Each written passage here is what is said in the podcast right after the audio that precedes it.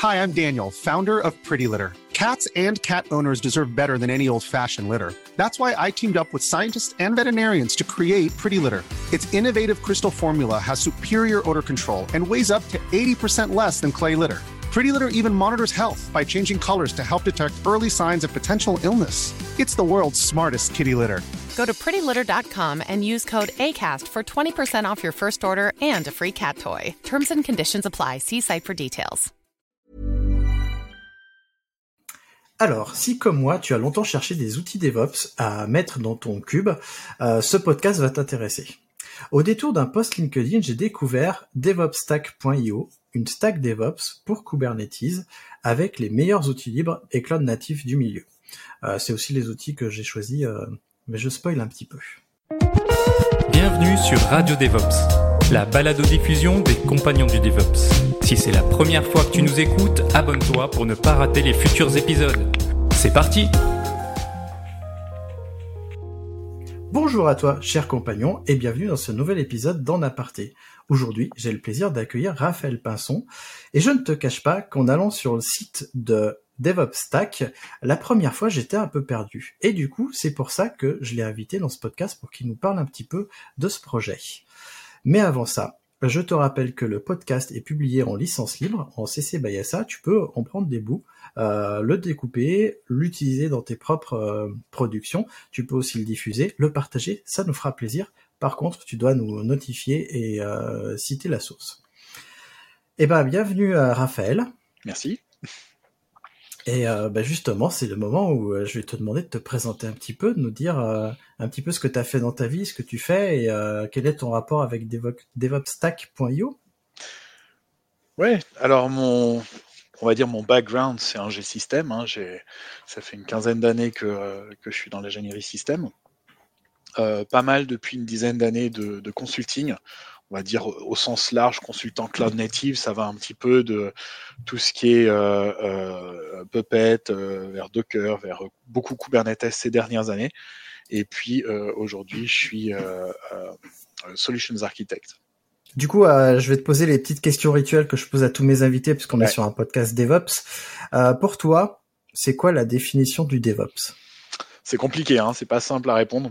Je crois qu'à chaque fois que je vais chez des clients, qu'on en parle ou en conférence, on a toujours des débats sur ce que c'est, prendre des exemples.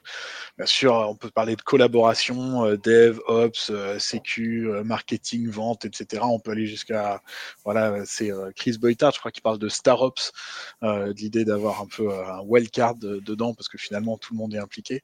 On peut parler d'automatisation, des outils, d'infra as code, de déploiement, des problématiques de, de SPOF, etc pour moi, je dirais de manière générale, pour moi, c'est un ensemble de pratiques qui favorisent la collaboration, l'efficience dans l'IT, euh, et ça regroupe beaucoup de choses, mais surtout pas que les outils. Bon, je crois qu'on est assez d'accord alors. Eh ben, comment toi, t'as rencontré le DevOps justement? Qu'est-ce qui, euh, co- comment il est arrivé à toi euh, dans ta vie? Moi, j'ai commencé ma carrière d'ingé système euh, sur du, du CF Engine, donc euh, un peu les, les- on va dire les débuts de l'infra as code euh, open source, il y a une quinzaine d'années. Donc c'est un peu là-dedans que je suis, je tombé. Euh, ça m'a amené vers euh, vers Puppet, et donc ça m'a amené vers ce milieu d'infra code qui était déjà beaucoup sur des pratiques, en tout cas les outils, mais aussi tout ce qui allait autour. euh, la- le CI/CD est arrivé assez rapidement là-dedans aussi. Et j'ai eu la chance assez rapidement de me retrouver au, au Config Management Camp à Ghent. en Belgique, qui a lieu en février tous les ans, sauf cette année à cause du Covid, et où les, fondateurs du mouvement DevOps, entre autres bah, Patrick Debois et, et euh, Chris Boytart, vont euh, régulièrement, donc on les croise régulièrement là-bas, donc il y a, il y a toute une ambiance DevOps, euh, c'est un peu les mêmes personnes qui vont au Config Management Camp- Camp et qui ont démarré les DevOps Days. C'est un peu là-dedans, comme ça que je suis tombé là-dedans. Ah oui, quand même.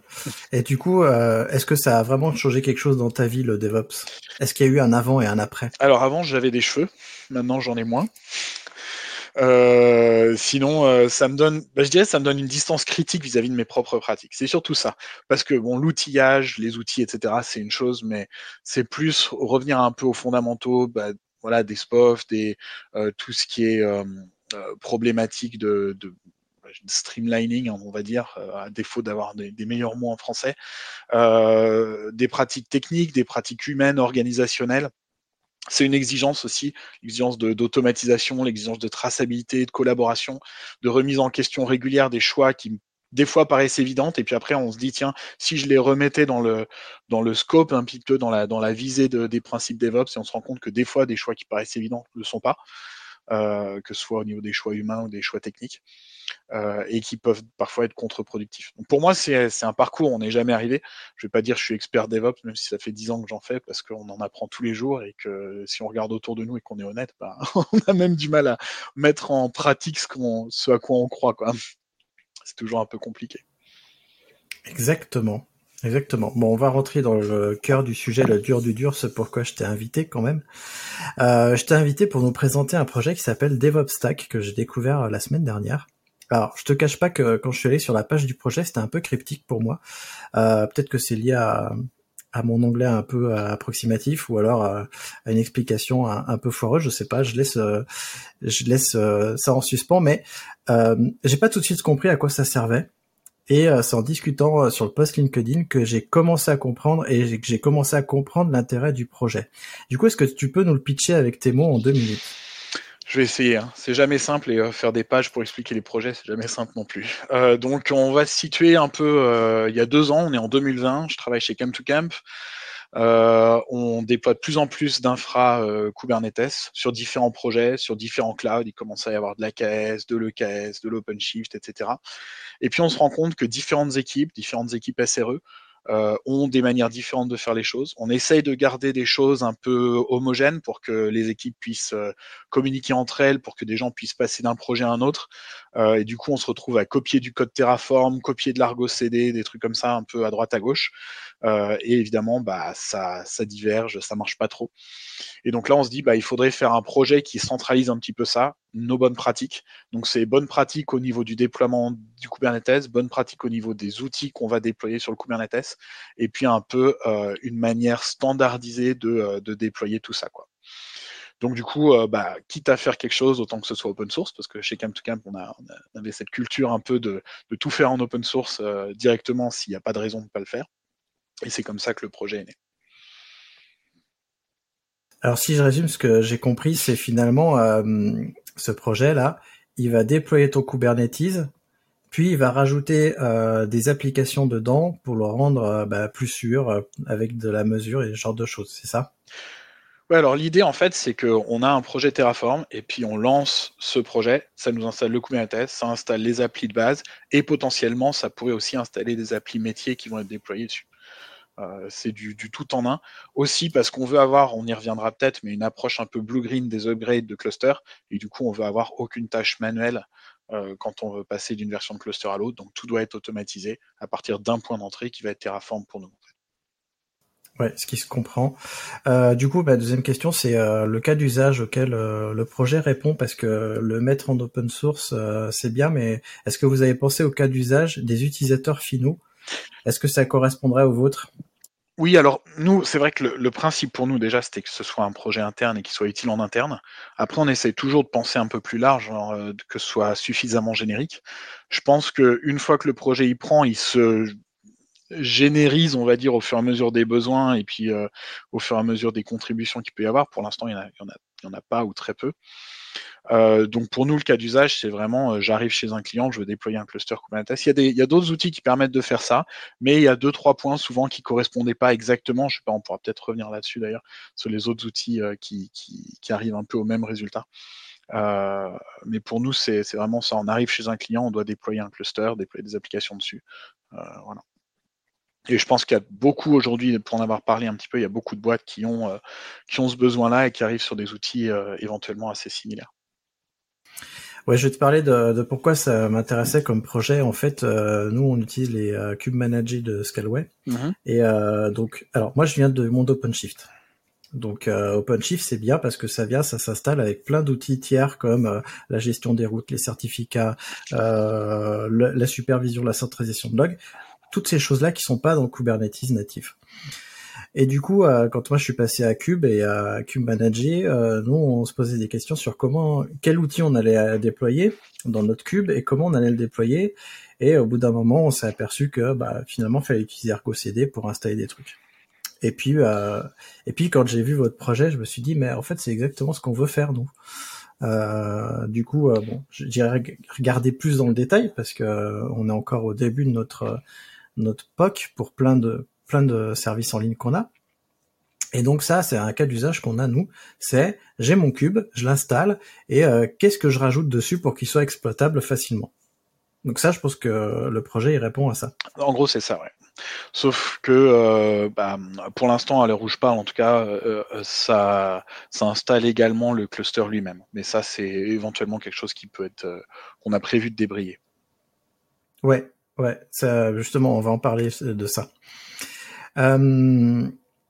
donc, j'ai vu qu'il y avait aussi dans la documentation une partie sur le pipeline. Est-ce que tu peux nous parler un petit peu de ce fonctionnement-là du pipeline? Donc, comme tu l'as dit, c'est Terraform. Alors moi, j'ai l'impression que Terraform lance l'agrégat, Kubernetes, euh, va installer quelques briques, et puis après c'est Argo CD qui va installer les composants euh, applicatifs euh, tiers comme la supervision et autres. Est-ce que tu peux rentrer un petit peu dans le détail et puis aussi nous dire parce que j'ai vu dans la doc il y a des parties sur GitHub Action et GitLab CI. Je suis pas allé gratter, mais comment ça s'interagit tout ça? Ouais, c'est exactement ça en fait. Hein. Euh, donc euh, l'idée effectivement, c'est qu'on va lancer Terraform. Terraform, il va éventuellement installer le cluster. Il va installer Argo CD une première fois avec euh, Helm parce qu'il faut bien commencer quelque part. et puis ensuite, Argo CD va prendre la main, installer les différentes applications, y compris s'installer lui-même en dernière étape, se finaliser en fait. histoire que tout soit géré en mode GitOps. Après, en fait, on n'est pas obligé d'utiliser des pipelines, on peut très bien lancer Terraform à la main ça, marche aussi. Euh, l'idée, c'est qu'on essaye quand même d'avoir une approche GitOps pour la traçabilité, pour faire du peer reviewing, etc. Euh, et, du coup, l'idée, c'est que assez rapidement dans les projets, on va mettre en place un pipeline. Alors, sur certains projets, c'est du GitLab quand on a, sur d'autres projets, ça va être du GitHub Action. Ça pourrait être autre chose. On n'a pas aujourd'hui, on fournit pas du, Jenkins parce qu'on n'en a plus, euh, mais c'est pas exclu qu'on en fournisse si c'était nécessaire. Et puis l'idée, c'est que bah, typiquement sur du GitHub Actions ou sur, du GitLab, on peut simplement sourcer en fait le, YAML qu'on fournit.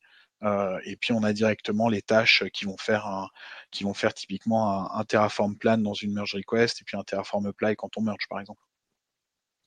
Ouais, c'est la deuxième question que j'allais te poser, mais du coup, tu as répondu. on peut faire un include directement dans GitLab CI c'est le but. de ce que vous fournissez. par contre, c'est relativement peu flexible, en tout cas à l'heure d'aujourd'hui.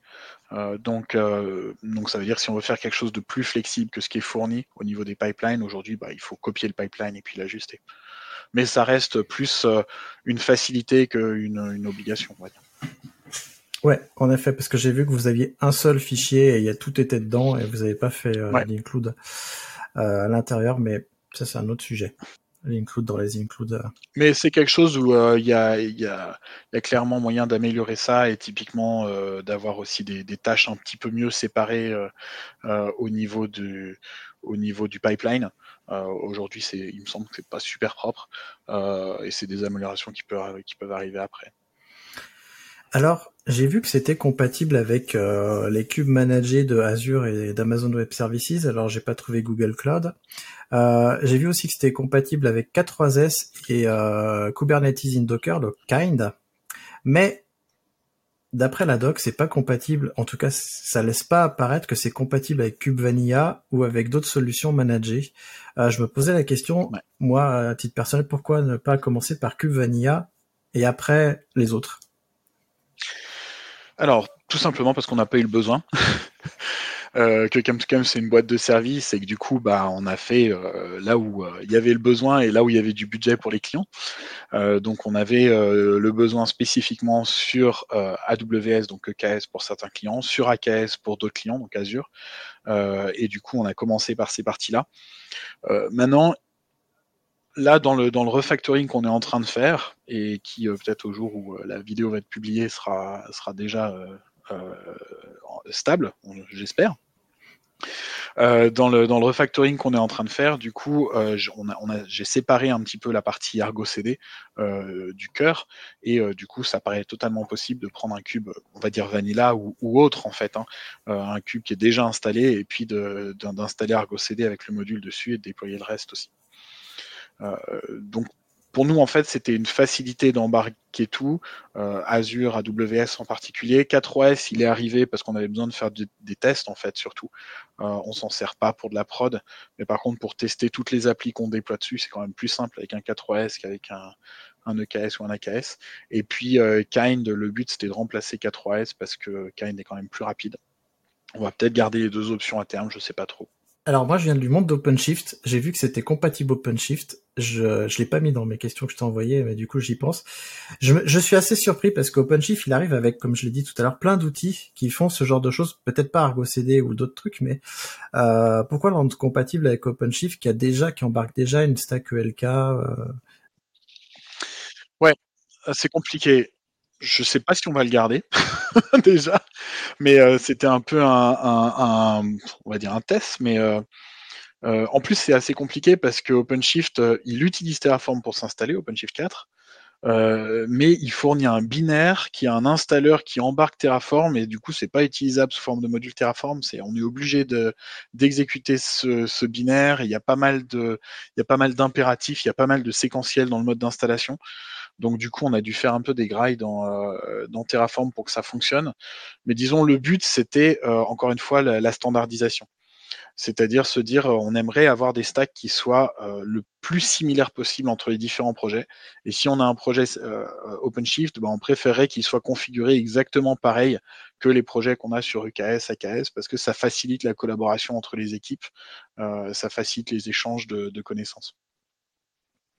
Bon, du coup, vu que vous embarquez un Argo CD, euh, la question suivante, c'est si euh, si j'utilise ça, évidemment, je peux euh, fournir mes propres applications Argo CD euh, pour compléter ce que vous faites. Mais tu me vois venir. Est-ce que vous, est-ce que le projet envisage d'avoir, comme aussi, moi, je suis un gros utilisateur d'Ansible, il y a des collections communautaires. Est-ce que vous envisagez d'avoir des applications communautaires à mettre dans son cube justement? Ouais, c'est une bonne question. Alors jusqu'à maintenant, euh, là je parle sur les versions 0. Euh, quelque chose, on est sur les 0.50 là de, la DevOps Stack, euh, qui était encore très monolithique, on va dire. ce qu'on a jusqu'à maintenant, c'est un, un, paramètre extra apps et extra application set sur le sur le module de la DevOps Stack qui permet de passer des définitions d'applications supplémentaires et d'application set supplémentaires. Et c'est comme ça qu'on instancie nos applications métiers en fait à l'heure actuelle. Euh, maintenant, ben, je vais empiéter un peu sur les questions suivantes.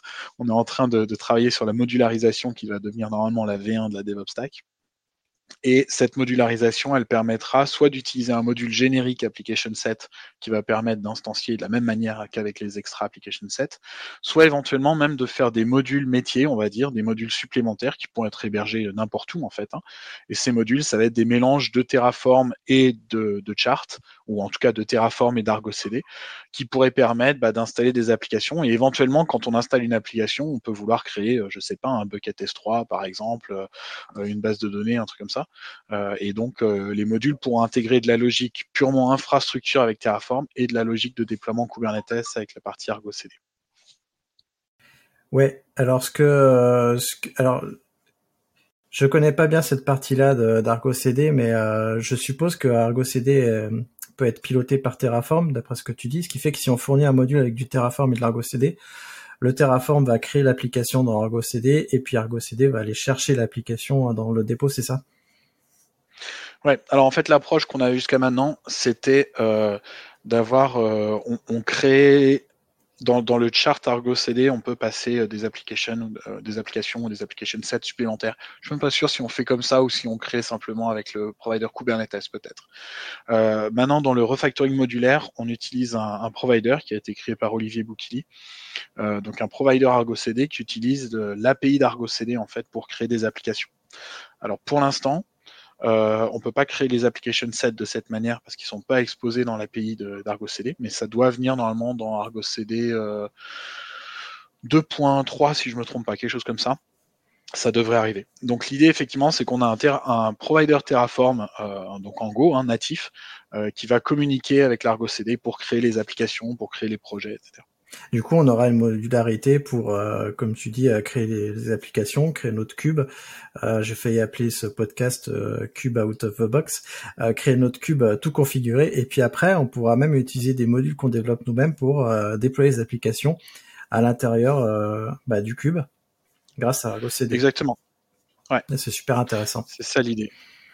C'est ça l'idée. Et puis l'idée, c'est d'avoir un peu des interfaces standardisées entre ces modules. Donc typiquement des interfaces d'authentification, par exemple, euh, où on passe une structure OIDC à, toutes les, à tous les modules. Cette structure OIDC, elle peut venir d'un module euh, Cognito si on veut faire du pur euh, AWS, d'un module Keycloak, d'un module DEX, etc. Et puis le module, lui, il va, il va se configurer, il va renvoyer une structure OIDC qu'on peut passer à une application pour qu'elle configure l'authentification dynamiquement. C'est ça l'idée. D'accord. Bon, Pareil pour le monitoring, pareil pour. ah, c'est super intéressant. C'est une partie que je connais moins, le, ce dont tu viens de parler. Euh, un jour, je pense que je vais m'y plonger, mais j'ai déjà beaucoup de choses à faire. Euh, bah, tu as répondu sur ma question sur le changement d'implémentation. Euh, j'ai vu sur le dépôt guide qu'il y a une baisse des contributions depuis octobre. Euh, Est-ce que on peut craindre un abandon du projet ou pas Ou est-ce que c'est lié à, des événements externes de manque de disponibilité de l'équipe? Alors, il y a plusieurs choses. Déjà, euh, la, personne qui a créé le projet euh, chez Camp to Camp, euh, Michael Canevet, est parti début octobre, enfin fin septembre.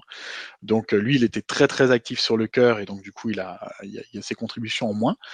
ça a demandé un peu de réorganisation de notre côté pour, pour savoir qui allait reprendre, comment on allait reprendre. Maintenant, nous, on a des projets clients qui utilisent cet outil-là. Euh, on n'a pas de version privée de la DevOps Stack.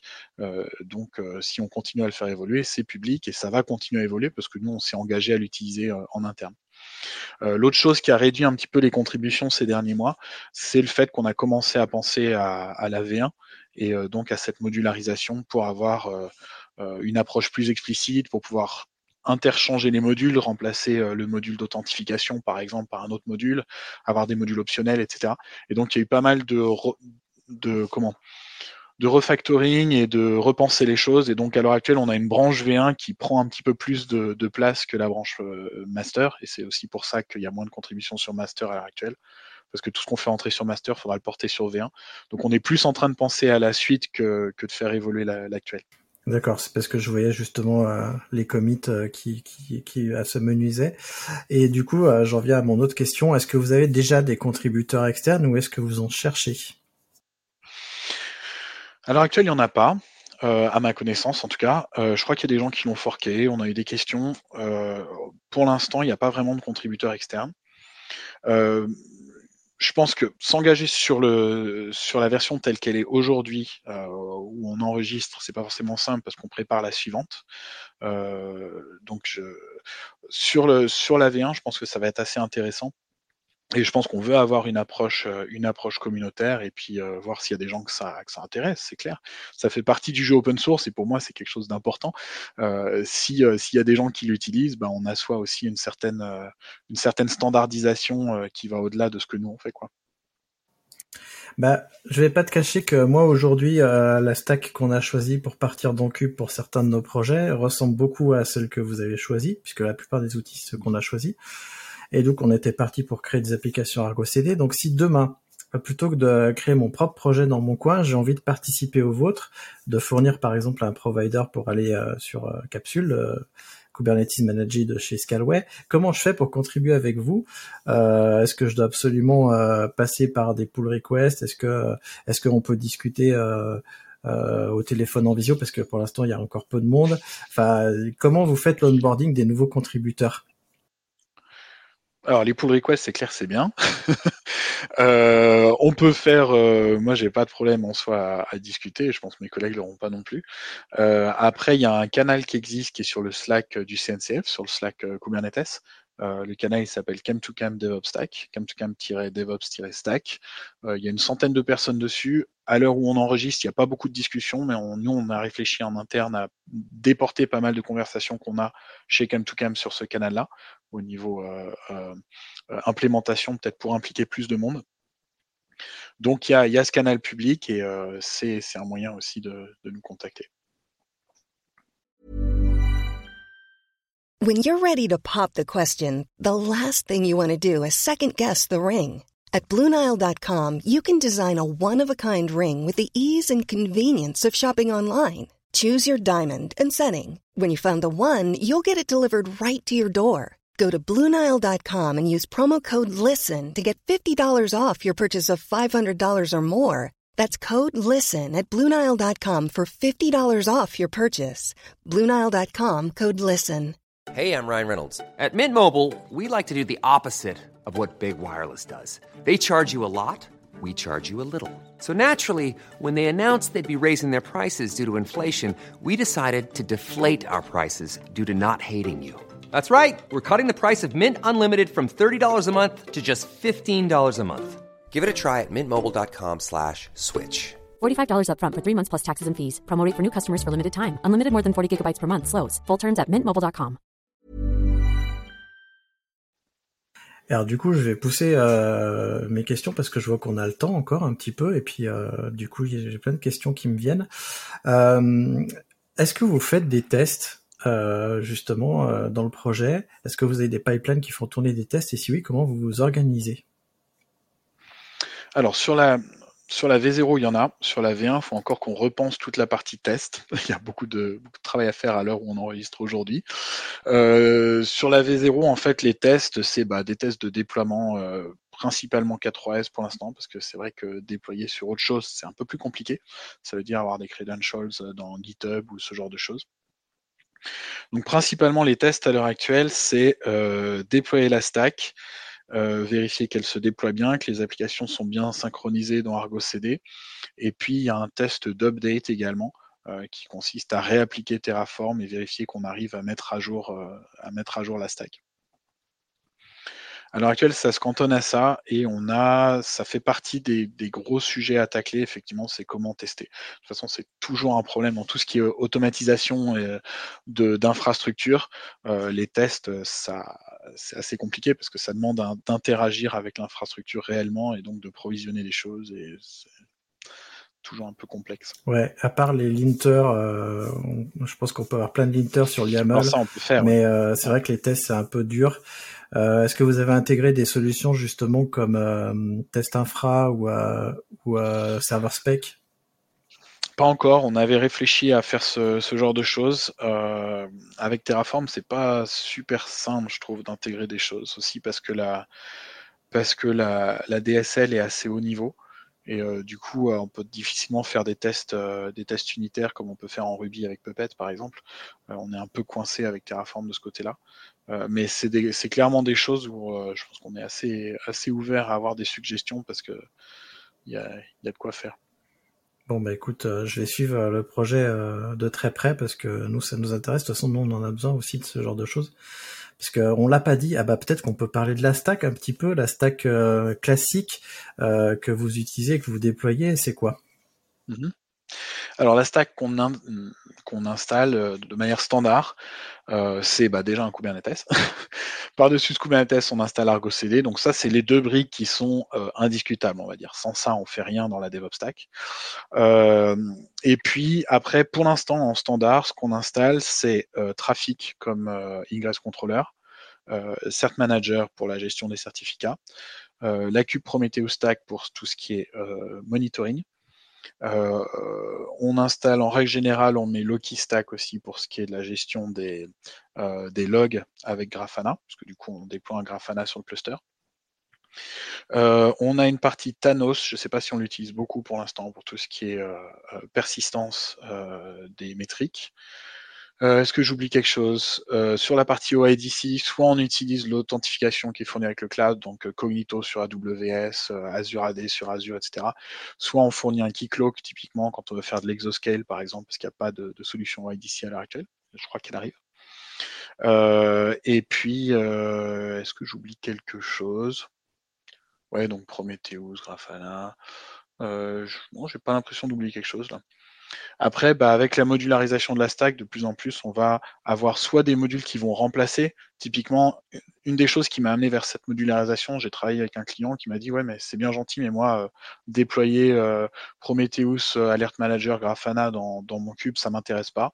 On a un Elastic Cloud, donc on voudrait le plugger à l'Elastic Cloud. Et donc, euh, on s'est dit, bah tiens, si on avait une approche modulaire, peut-être qu'on pourrait déployer à la place du module du Prometheus Stack un module Elastic Cloud qui va configurer le cluster pour euh, envoyer sur Elastic Cloud. Euh, ou se dire, bah tiens, c'est bien, on a déployé un Kicklock, sauf qu'en réalité, on voulait plugger sur un free PA et Kicklock, bah, c'est un peu, un peu lourd pour ça.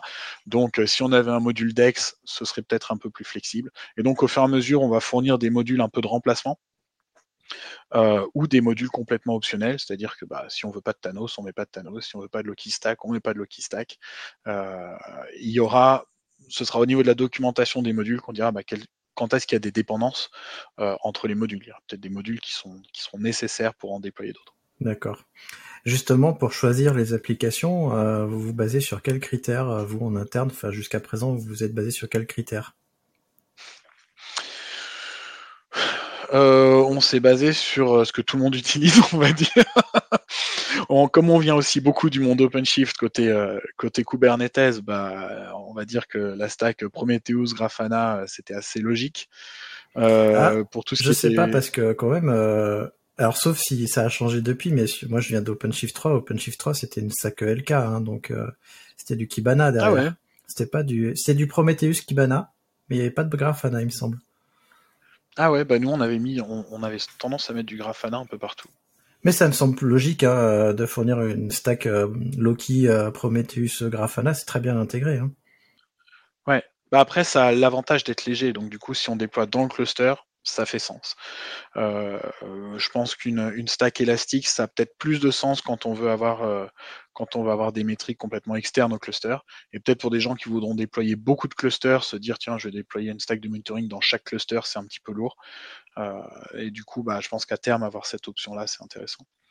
Pour l'instant, on s'est surtout basé sur le fait qu'on avait choisi ces technos en interne, et donc c'est celle-là qu'on voulait standardiser dans nos projets. Bah, je pense que c'est une bonne stack. Hein. Nous, on a fait des études et on est tombé sur les mêmes euh, sur les mêmes outils, donc je pense que euh, et puis on n'est pas les seuls, hein. Comme tu dis, tout le monde fait pareil. C'est clair, c'est clair. Bah, c'est quand même. Enfin, je veux dire, Prometheus, c'est quand même quelque chose qui vient, qui, qui vient avec Kubernetes, on va dire. C'est très très lié à Kubernetes. Donc. Euh. Alors tout à l'heure, tu as dit un truc qui m'a interpellé. J'ai trouvé ça intéressant. Je me suis dit, il faut que je lui pose la question dit vous vous commencez par installer Argo CD, qui installe les autres applications et qui finit par s'installer lui-même. Ma question c'est pourquoi est-ce que Argo CD ne commence pas par s'installer lui-même pour après installer les autres applications? Ouais. Alors il y a des problèmes de dépendance et euh, il y a des problèmes de dépendance soft, des problèmes de dépendance hard, on va dire. Dépendance soft, c'est typiquement ok, j'ai une application qui instancie des ingresses. Euh, il y a une dépendance soft sur le fait d'avoir un ingress controller à un moment donné, mais si on n'a pas d'ingress controller, c'est pas grave les ingress sont là, ils font rien. Par contre, il y a des dépendances hard. Des dépendances hard, c'est typiquement si je veux installer mon Argo CD et qu'il soit monitoré, je vais devoir euh, instancier des services monitor euh, en utilisant le, Prometheus Operator. Et ces services monitor, ils sont pas disponibles tant que j'ai pas installé la stack euh, Prometheus qui va installer les CRD. et ça, il y en a, il y a pas mal d'endroits où il y a ce genre de problématique là des problèmes de poulet d'œuf, on va dire, de dépendance circulaire, qui font que bah, mon Argo CD, au départ, je ne peux pas l'installer avec du monitoring parce que j'ai pas encore les CRD qui vont bien. Alors, soit il faut qu'on instancie euh, tous les CRD du monde euh, avant d'installer Argo CD, mais c'est un peu moche. Euh, soit on est obligé de faire en plusieurs étapes. On a cette même problématique qui arrive. Pour l'instant, on l'a pas implémenté, mais on, a le même problème avec Cert Manager, typiquement. Pourquoi? Parce que euh, Cert Manager, de la même manière, si on veut l'installer correctement, il a du service monitor, donc il a besoin de la stack Prometheus. Mais la stack Prometheus, pour bien fonctionner, elle doit avoir des certificats valides, donc elle a besoin de Cert Manager. Donc on est un peu, euh, à l'heure actuelle, à l'heure où je parle, on est euh, en train de se dire que sur la, la modularisation de la DevOps Stack, on va avoir une logique où les modules auront deux points d'entrée un point d'entrée Bootstrap qui va installer l'application en mode minimaliste euh, avec Helm et un point d'entrée principal qui va finaliser l'installation avec Argo CD. Euh, pourquoi on a ces deux points d'entrée et pourquoi choisir Helm pour le Bootstrap en fait? Simplement parce que ça peut nous permettre d'avoir quelque chose qui va converger. C'est toujours la problématique. Hein. Comment on fait pour avoir une installation qui soit déclarative, qui utilise un système avec un graphe directionnel euh, et en même temps, bah, l'installation, elle doit se passer avec des étapes euh, séquentielles, et c'est toujours le problème avec tous les outils qu'on utilise. Et l'intérêt, c'est que du coup, en passant par des chart hands pour le bootstrap, bah, on peut ignorer à la limite les valeurs qui viennent plus tard dans les dans les apply suivants. Du coup, Argo CD, quand il s'installe lui-même, il va il va recycler sa propre instance ou il va en créer une nouvelle et puis il va gérer, il va jeter l'ancienne?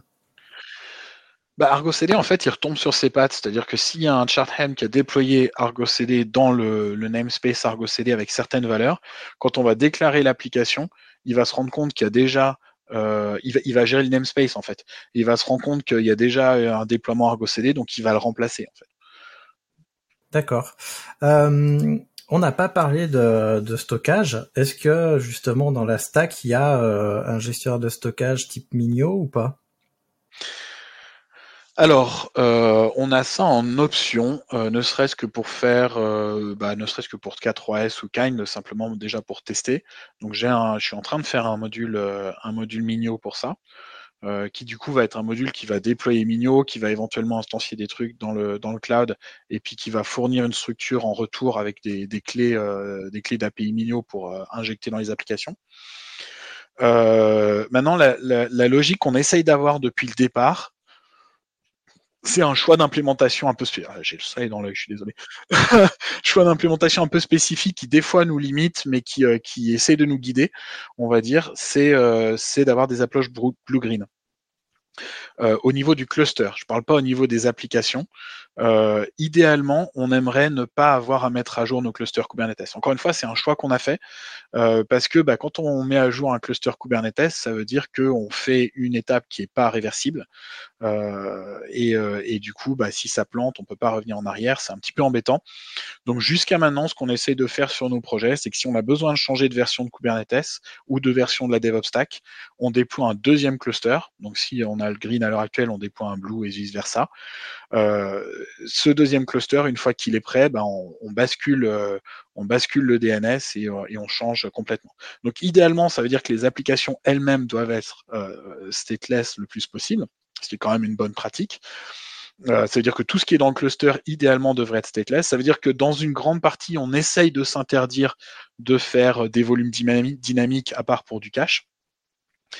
Euh, et si on doit avoir des données qui sont euh, persistantes, ce qu'on fait, c'est que euh, elles sont en dehors de la DevOps stack et on les passe en paramètres en fait. donc typiquement, je sais pas, la base de données des utilisateurs, l'OIDC par exemple, on peut dire que si je veux un, OIDC persistant, une base d'utilisateurs persistant, bah, je vais le créer avec Terraform dans mon projet Racine et je vais le passer en paramètres à la DevOps stack pour que entre mes, mes, clusters blue et green, je retombe sur la même base d'utilisateurs c'est super intéressant, mais du coup j'ai encore plein de questions euh, avec ce que tu viens de dire. Euh, je trouve le concept assez intéressant. Après, je me dis ça doit être compliqué à mettre en place. J'espère que c'est bien documenté, hein, parce que euh, c'est pas c'est pas facile hein, ce que tu viens de décrire. Euh. Non, c'est compliqué. Ouais. Euh, et du coup, je me pose des questions parce que dans Cube, tu as quand même TCD qui a qui a plein de trucs qui qui sont stockés dedans. Comment tu fais du coup? Tu translates aussi ta base de données, enfin t'envoies les le TCD dans ton nouveau en, cube En théorie, on n'en a pas besoin. Parce que qu'est-ce qu'il y a dedans? Il y a l'état des, applications. On s'en fiche un petit peu. On a de l'Argo CD. Si tout est bien fait et qu'on a des extra applications ou des extra application sets, finalement, toutes les applications doivent se redéployer automatiquement sur le deuxième cluster.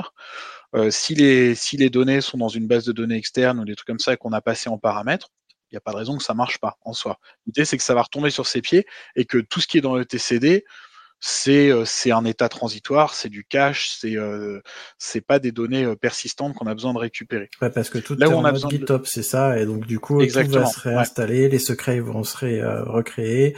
Si tu n'utilises pas une gestion de secrets tiers, enfin voilà, bah, typiquement la gestion de secret pour nous, elle doit être en dehors du cluster. Ça peut être un Vault, ça peut être du SOPS, ça peut être autre chose. on utilise pas mal SOPS dans nos pipelines, donc le, projet de, Mozilla qui permet de s'intégrer avec du, du, chiffrage côté cloud. Euh, et ça nous permet, pardon, effectivement, que, euh, que les clusters soient complètement euh, stateless. Par contre, ça veut dire effectivement qu'on s'interdit bah, de créer des volumes qui doivent être persistants. on a discuté pas mal de fois d'intégrer Velero dans la stack et de pouvoir faciliter un peu la transition. Il y a d'autres outils qui permettent de faciliter les transitions. Moi, pour moi, l'idée, enfin, partir du principe qu'on va récupérer des choses dans le TCD pour migrer à une nouvelle version du cluster, c'est ouvrir la porte à pas mal de problèmes. Ça ne veut pas dire qu'à un moment donné, on n'en aura pas besoin. mais on préfère penser en se disant que on va s'interdire de le faire si possible. Ok. Euh, alors, je sais pas trop. Euh, je, vais garder cette idée euh, pour pour une prochaine fois. par contre, j'ai une question à te poser parce que tu as dit un truc qui m'a interpellé. C'était avant que tu parles de Velero. ah punaise, je l'ai pas noté. zut. Euh, zut, zut, zut. Ça va très bien, je vais juste rebondir sur un truc. Ah, Vas-y, rebondis, je te pose la question après. juste rebondir parce qu'on s'est posé pas mal la question sur des projets un peu concurrents en autres. Il y a le projet de, de euh, euh, Vision à Zurich, VSHN, euh, qui s'appelle SYN, S-Y-N, qui est également basé sur Argo CD et qui est basé sur, enfin, qui l'idée aussi, c'est, enfin, 1, 2, 3. L'idée, c'est de, démarrer des clusters Kubernetes et d'intégrer de, Argo CD dedans, mais de manière beaucoup plus centralisée, avec une logique de, de pré-compilation de, des manifestes, avec un outil qu'ils appellent, euh, euh, enfin, ça intègre Commodore, ça intègre un outil qui s'appelle Lieutenant. Euh, et puis, ils vont pas mal vers une logique aussi basée sur Crossplane, euh, et Crossplane qui permet de faire de l'infrastructure euh, sous forme de ressources Kubernetes. On s'est posé la question euh, plusieurs fois dans la DevOps Stack d'utiliser Crossplane. et le problème de Crossplane, bah, c'est que toute la, toutes les données sont dans le TCD et que du coup, ça nous interdisait cette approche blue-green en fait. Ok, je voulais te parler de Mozilla Sops. Donc nous, on est une équipe trop petite pour utiliser pour, pour utiliser administrer un Vault. Donc nous, quand on fait du GitOps, on chiffre nos, euh, on chiffre nos secrets dans Git parce qu'on n'a pas besoin de plus en fait. Euh, pour info, on est trois hein, et on a des tout petits projets, euh, donc pour l'instant, on n'est pas encore, voilà. Et même à 25, hein, en fonction des projets, Volt, c'est compliqué de se dire comment on fait quand on a des projets de, dans tous les sens. Ouais, c'est ça. Et donc nous, on chiffre avec Ansible Vault nos secrets. Et on voulait passer à Mozilla Sops. Et puis en fait, on s'est aperçu que le projet il a plus d'évolution depuis plusieurs mois et que les mainteneurs sont aux abonnés absents, qu'il y a des pull requests qui sont en attente. Et je voulais avoir ton avis là-dessus. Est-ce que déjà tu étais au courant? Est-ce que euh, non? Je suis pas au courant. Nous, on est passé par pas mal de choses justement pour éviter des trucs un peu centralisés, complexes comme euh, HashiCorp Vault. Euh, on a utilisé GoPass en particulier pendant pas mal de temps. On continue à utiliser sur certaines choses. Dans Puppet, on a utilisé du YAML. Et c'est vrai que SOPS, il est pratique parce qu'il s'intègre dans pas mal de, de cloud pour ce genre de choses. Euh, il ne semble pas avoir vu passer d'infos, en tout cas en interne, que, que le projet était plus maintenu. Nous, on n'a pas rencontré particulièrement de problèmes avec ça. Bah, s'il est stable, mais c'est vrai que ça fait depuis 2021 qu'il n'y a plus d'évolution, il n'y a, plus de commit. Donc on se pose la question, il y a même une, euh, une issue qui demande si le projet est mort et euh, les, mainteneurs ne répondent pas. Il y a deux semaines ou trois semaines, il y a quelqu'un de Mozilla qui a dit euh, qu'il allait regarder. Je vais me faire l'avocat du diable, hein, mais les, mainteneurs de beaucoup de projets open source, c'est les mêmes qui maintiennent à peu près une cinquantaine de projets open source à côté. C'est toujours les mêmes. Et puis, euh, c'est pas parce qu'ils répondent pas en six mois qu'il y a personne derrière, mais Enfin, moi, je sais que je suis, je, plaide coupable d'avoir des issues sur certains projets où on me demande si c'est encore vivant et je n'ai pas répondu depuis trois mois. Donc. Euh. ouais, mais là, c'est vrai qu'il y a plusieurs indices qui euh, nous ont fait dire, bon, on, va pas encore aller vers SOPS, même si on était prêt à y aller, euh, mais on va attendre. C'était ce que je voulais te parler. Et une dernière question, enfin une avant-dernière question, euh, parce que je vois que le temps file et c'est super intéressant. Euh, est-ce que, parce que Argo CD permet quand même de gérer plusieurs agrégats Kubernetes, est-ce que vous avez pensé à ça? Ou est-ce que euh, finalement l'idée c'est, bah, il y a un seul Argo CD par euh, Kubernetes? Alors nous, on était parti sur l'idée d'avoir un Argo CD par Kubernetes et de gérer euh, uniquement le déploiement des applications dans le cluster. Euh, moi, ça m'est arrivé chez des clients de monter un Argo CD qui gérait plusieurs clusters. Nous, on n'est pas dans cette logique-là parce que dans la plupart des projets qu'on a, on a euh, vraiment un cluster par projet, voire par client. Et du coup, euh, centraliser l'Argo CD, bah, ce serait centraliser la gestion des clients. Et il y a des clients pour qui c'est juste pas possible de faire ça. Tout simplement.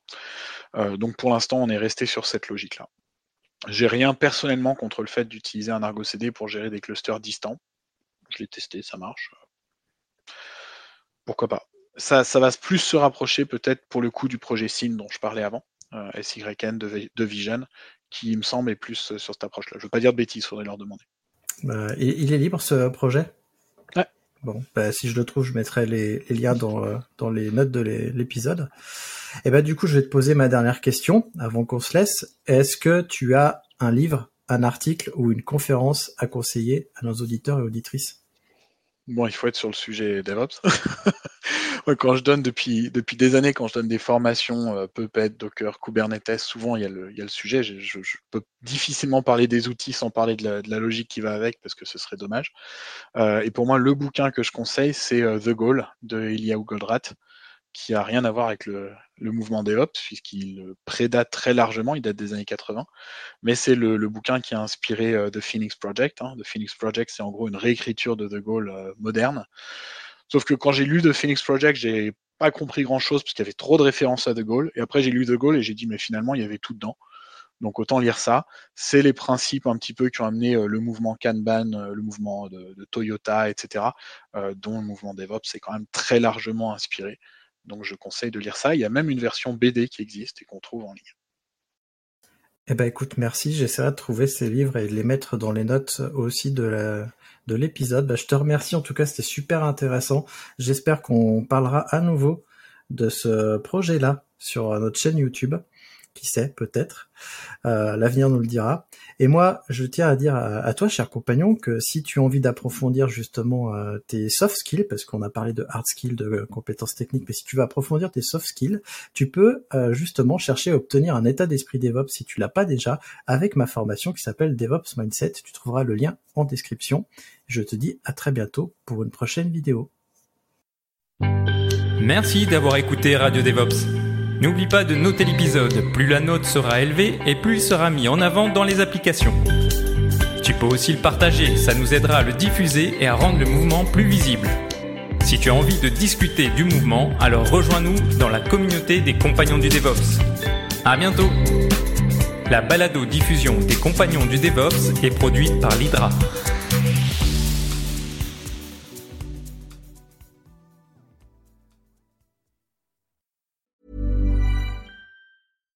Hi, I'm Daniel, founder of Pretty Litter. Cats and cat owners deserve better than any old fashioned litter. That's why I teamed up with scientists and veterinarians to create Pretty Litter. Its innovative crystal formula has superior odor control and weighs up to 80% less than clay litter. Pretty Litter even monitors health by changing colors to help detect early signs of potential illness. It's the world's smartest kitty litter. Go to prettylitter.com and use code ACAST for 20% off your first order and a free cat toy. Terms and conditions apply. See site for details.